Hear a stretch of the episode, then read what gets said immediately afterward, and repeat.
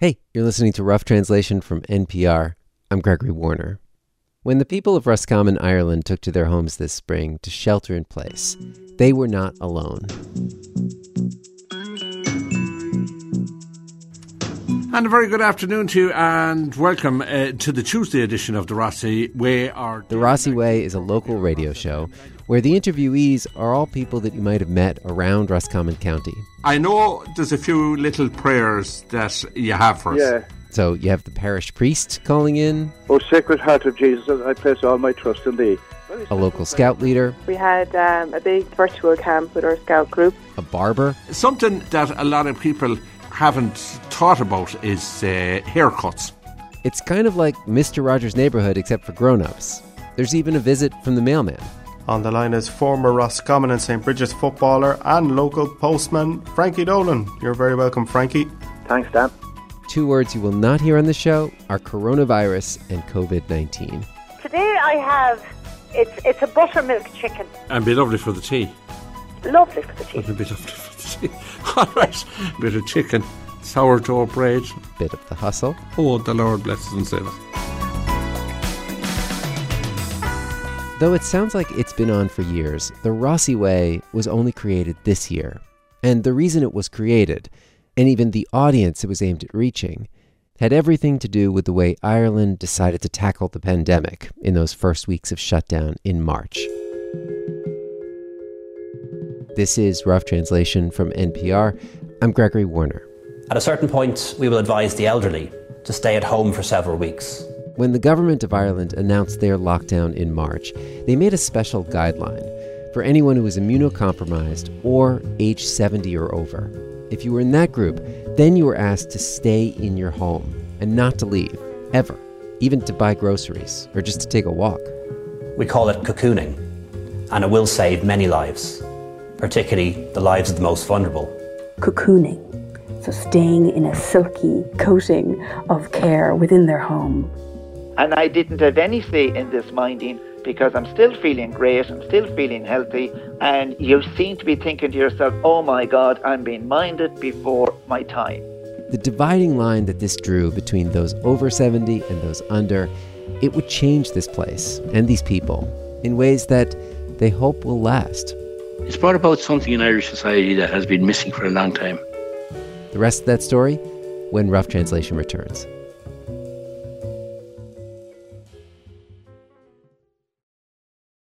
This message comes from NPR sponsor Vrbo. Summer is here, and vacation is just a drive away. Search thousands of nearby vacation rentals on Vrbo to find your family a private home all to yourselves, where you can spread out, chill out, and feel that vacation feeling again together.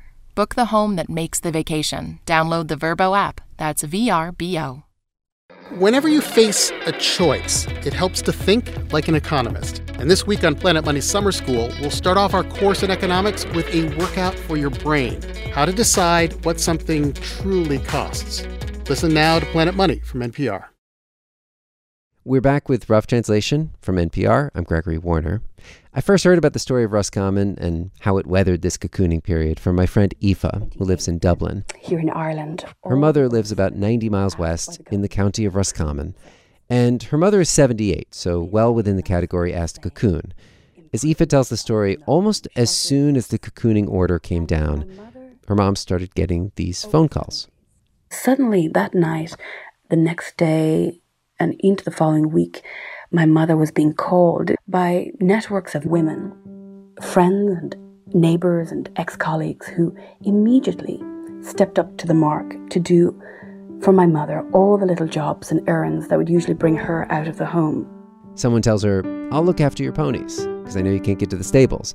Another offers to go to the post office for her. And I, I, I get fish every Friday, so I'm going to add extra salmon cutlets, if that's what you'd like. It was, it was very specific.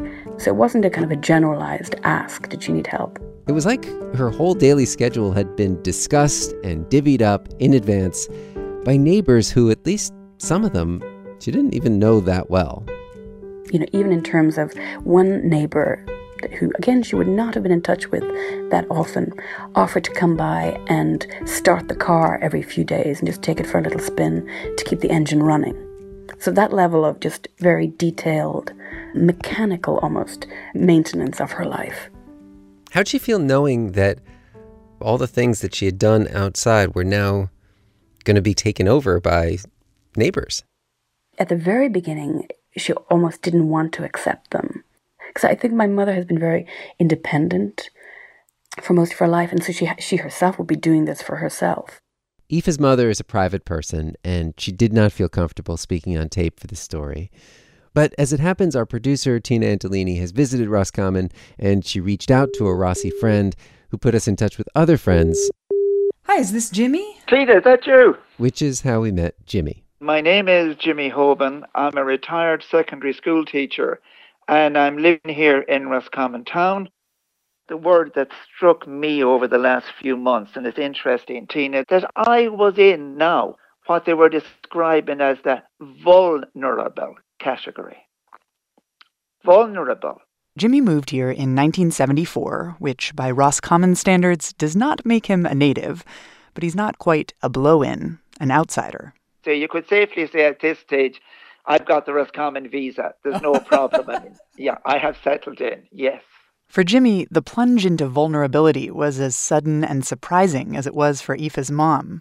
One day he was living a busy, retired life. Very energetic, thank God, health wise, very active in this, that, and the other. I'm involved in the Solstice Choir. The Solstice Choir has done shows across Ireland. Uh, there's about 120 of us in this Solstice Choir, as we call it. But now that he was cocooning, those same choir members whom he'd seen as contemporaries started sending him offers of help. Whether it was picking up, going to a pharmacist, uh, going to a shop, and suddenly you started thinking, oh my God, yes, I'm actually older than I think. I'm actually older than I feel. I'm gone into a category where people are kind of contacting me to see can they get things for me? Can we look after you?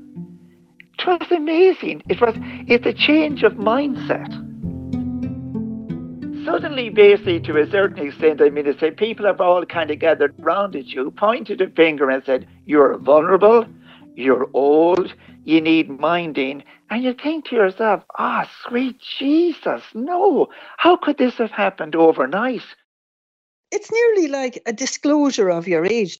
Kathleen Shanagher is 52 years old and one of the elected county councillors of Roscommon. They say a woman should never tell you her age, but suddenly she's not seen out and you're going, well, now she's over 70. I never thought she was 70. Did you, does she look like she's 70 or he does? She, oh, well, he does. Sure, look at the go to him, but herself, didn't she keep herself? Roscommon is the kind of place that can seem like it's from another era like the 700 year old Roscommon Castle in one of the public parks. But it's modern enough that people have busy lives, they have their friends and their social groups, but they may not actually know their neighbors. And a lot of the traditions that once kept people connected, they've gone away. The postman years ago would go up and into a house and probably chat, How are you, Tommy? and have a cup of tea. And at Christmas, he'd have so many whiskies, he mightn't even be able to cycle the bicycle.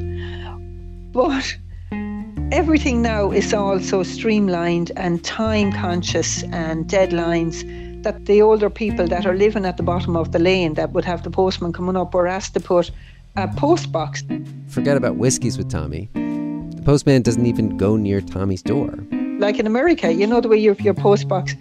Now in Ireland here, if you drive along the laneways, people now have their post box at the end of the lane because it's all about time.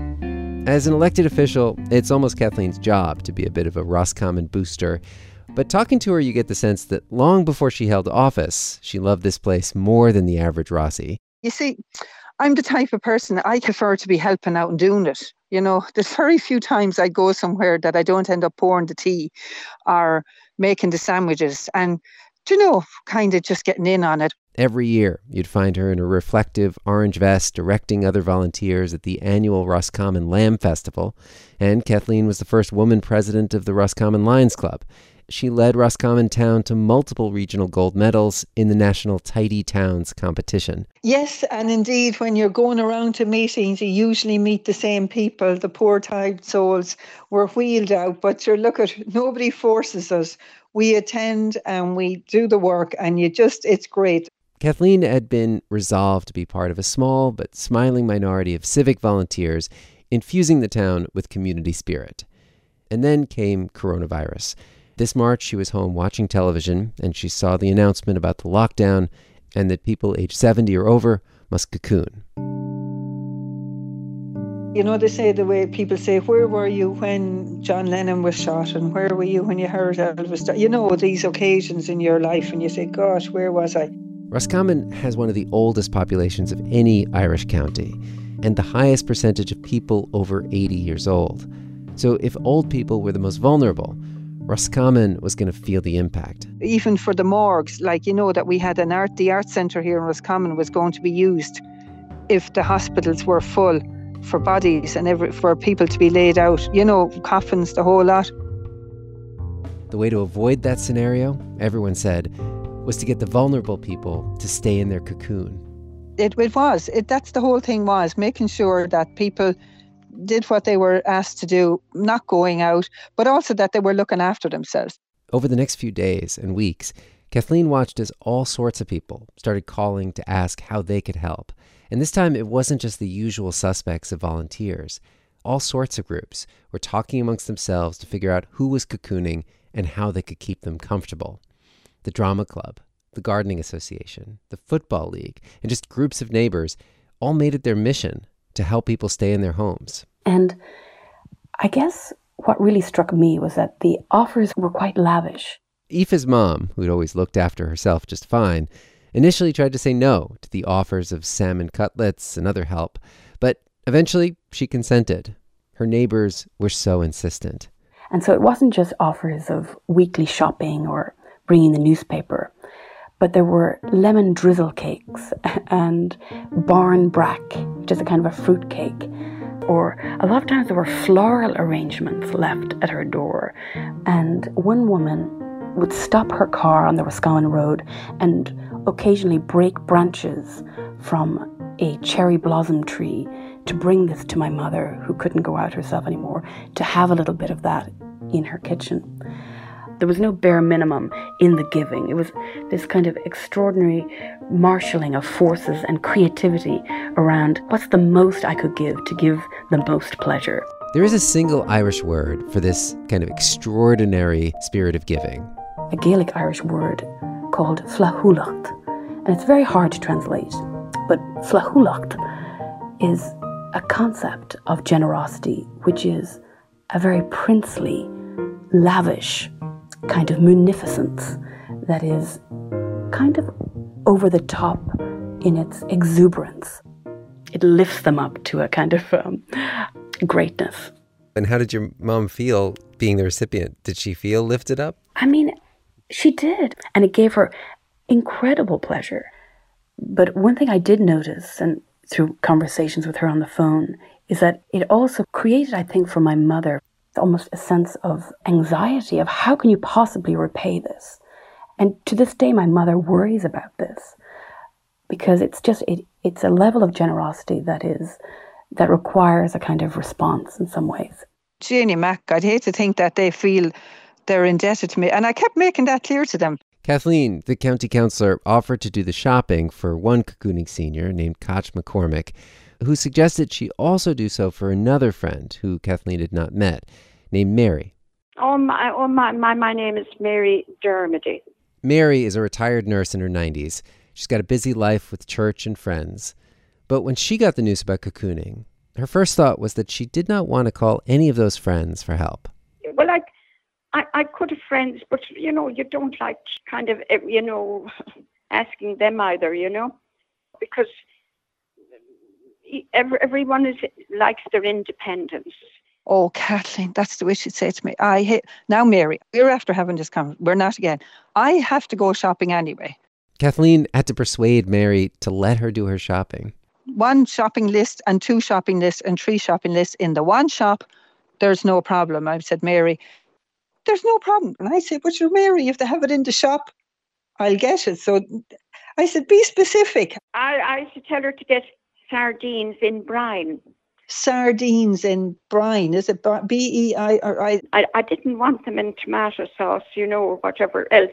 I was like, oh my God, how, where are they? And, you know, little things, blueberries, like I never bought blueberries in my life. And it's like, no wonder Mary looks so well for 90. She eats so healthy. I never bought one sweet thing. I used to keep saying, Would you like a bar of chocolate? Oh, no, no, no. And I was thinking, Really, macros. You know, it's, it's gaslight. You know, it's just, you get to know people's diet. It was as if cocooning had turned the town's older population into a public project where people would say, You get this person, I'll take that one. The needs of each one distributed among a bigger group of people than their immediate friends. And even the post office got involved. Now, during the COVID, the postman was asked, Please go up the laneway. And not only with the post, but ask, Would any shopping be required? Collect messages. So it, the whole thing has gone back to what it was previously. No more driving by the postbox to pick up your mail and drive on. Now, if you were cocooning, the postal worker would come up to your lane and maybe even peek in your window just to see how you were getting on. Even if he just tapped on the window and got a smile and a wave, he knew that people, that person living in the house was still okay, you know, that they weren't sick or anything. I was looking at Facebook there a few weeks ago, noticed a post from yourself just highlighting some of the services on offer from postmen and women across the county. Just fill me in. Yeah, it's um. So you remember the community radio show, The Rossi Way, where Frankie Dolan, the postman, also a former footballer, is interviewed. He's there to tell people that when he's at your front porch, you can ask him a favor. If they ever need anything at all, just to leave a leave a note in the letterbox or where I see it, and uh, just let me know what they need, and there'll be no problem picking it up for them and giving it to them the next day. Perfect. That's Frankie Dolan, postman. Um, Much like Mr. Rogers' Neighborhood was created to take the scariest feelings of childhood and make them manageable, the Rossi Way attempted to take something as claustrophobic and disorienting as cocooning and make it feel cozy. Okay, here we go. As Kathleen Shanagher puts it, the Rossi Way was about introducing the town to each other, on the theory that if you know your neighbors, it's easier to ask them for help some people find it very difficult to admit that they need help because they're probably too proud. They don't want people to know their business. Great stuff as always, Fiona. In other words, there seems to be a feeling look, at this is bigger than any one of us. We're all in this together and we all have to pull together. Do you understand? Jimmy Hoban never got over the weird feeling of being in the vulnerable category. But all these offers of help did remind him of an old Irish tradition among small farmers, a tradition known as meitheal. A number of farmers in the area would come would form a meitheal or a group, and they would help out the individual farmers. They'd come to me today, that'd cut the grain, that'd cut the crops, that'd cut the hay, whatever it was if you were cutting hay, it'd all come and help you, know, or cutting wheat or oats or stuff like that. Mary was a child on her family farm, and she remembers all these neighboring farmers showing up to help out. There was no payment. You did it for them, and they did it for, for you. When you'd go to somebody else's uh, farm tomorrow and you'd do the same thing. Those farmers also felt vulnerable to forces of nature that were beyond their control. One bad drought or too much rainfall could mean disaster. Meitheal was created for a time when collective action felt necessary for survival. I suppose as society moves on and we all become very, very, very, very busy, you kind of, you know, you, you lose that a little bit. And then came the pandemic, another overwhelming force of nature that seemed bigger than everyone. And uh, I had an incredible feeling of this meitheal of these people, you know, helping out and it's not even just helping out. It's not just maybe bringing something to your door. It's the fact that somebody would take the time to ring you, mm-hmm. to find out and ask you how you are. You know, and even though you mightn't want them to do something, you felt good afterwards that they'd kind of offer their services, you know? Hello to Granny Joan in St. Catherine's Ward in the Sacred Heart Home. That's from all the Connaughtons. You're very welcome along. Hope you're enjoying the show. If the Rossi Way sounds like something out of the past, that's intentional. Everything about it, down to the theme song, is meant to resurrect the feel of an earlier era. But Kathleen says this wasn't about nostalgia for the past, but about securing the future. I mean, that's the way I'm thinking. I'm thinking, you know what, now this is our town, this is where I'm living. If I'm going to be living here for the rest of my days, well, then I would like to think that down the road when I'm 70, if I was in a crisis or I needed somebody to do something, that people would help. Kathleen is not expecting payback from the people she helps. She'd hate to think that they feel indebted. But the people she does hope might reciprocate are the Rossis younger than she is now, who might go above and beyond for her when she's on the other side of that age line. We have to think what what is it going to be like? We we're we're improving it. If we have to be selfish and say, well, what would I like to see? The Rossi Way ended its run as an interview show on June 26th. They didn't need to keep Rossi's in touch with each other anymore. Cocooning was over. This morning was the first morning that the cafes were opened. We went out and had and had coffee, and it was like freedom, freedom day. Mary Dermody celebrated with coffee, no cake. I asked her, was there anything she might miss about cocooning? Or maybe about the good neighborliness of the cocooning days? No, I'll go back again to all the things that I used to do. And as for Aoife's mom, she cracked open the cocoon a little bit early. On the night before the official lifting of the restrictions, my mother got a call from a friend of hers who said she was on her way out to her. This is a friend who was over 70. And Suddenly, the two old friends saw each other for the first time in a long time, and they sat in the garden and had some of this lemon drizzle cake that seems to be offered now on all these gifts, on all these visits. And while they were there, they got a call from another one of their over 70s friends who also came by. The three friends shared stories about a mutual friend who had died during the cocooning period. And they talked about what they would do first when they left the house. They'd had enough sacrificing and following the rules they were ready to have their lives back.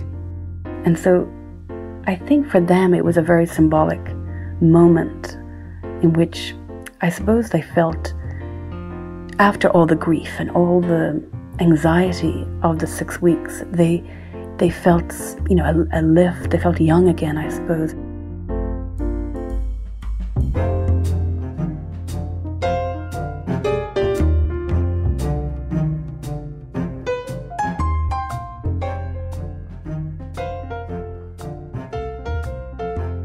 This episode was produced and co reported by Tina Antolini.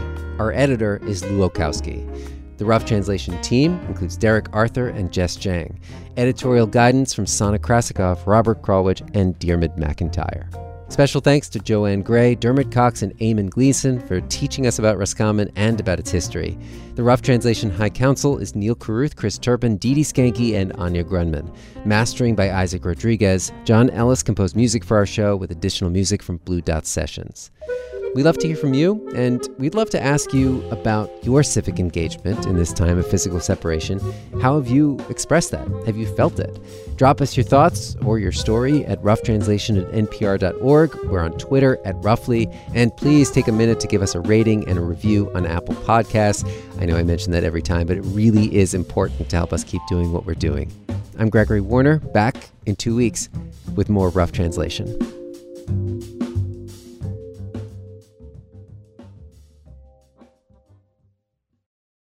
These days, Chelsea Handler tries to keep her and her friends' white privilege in check. She starts like really getting weepy, and I was like, "Well, what what are you doing right now? You just said you read White Fragility. You cannot talk about reading White Fragility cry. and start to cry." Comedian Chelsea Handler on white privilege and a new book. Listen to It's Been a Minute from NPR.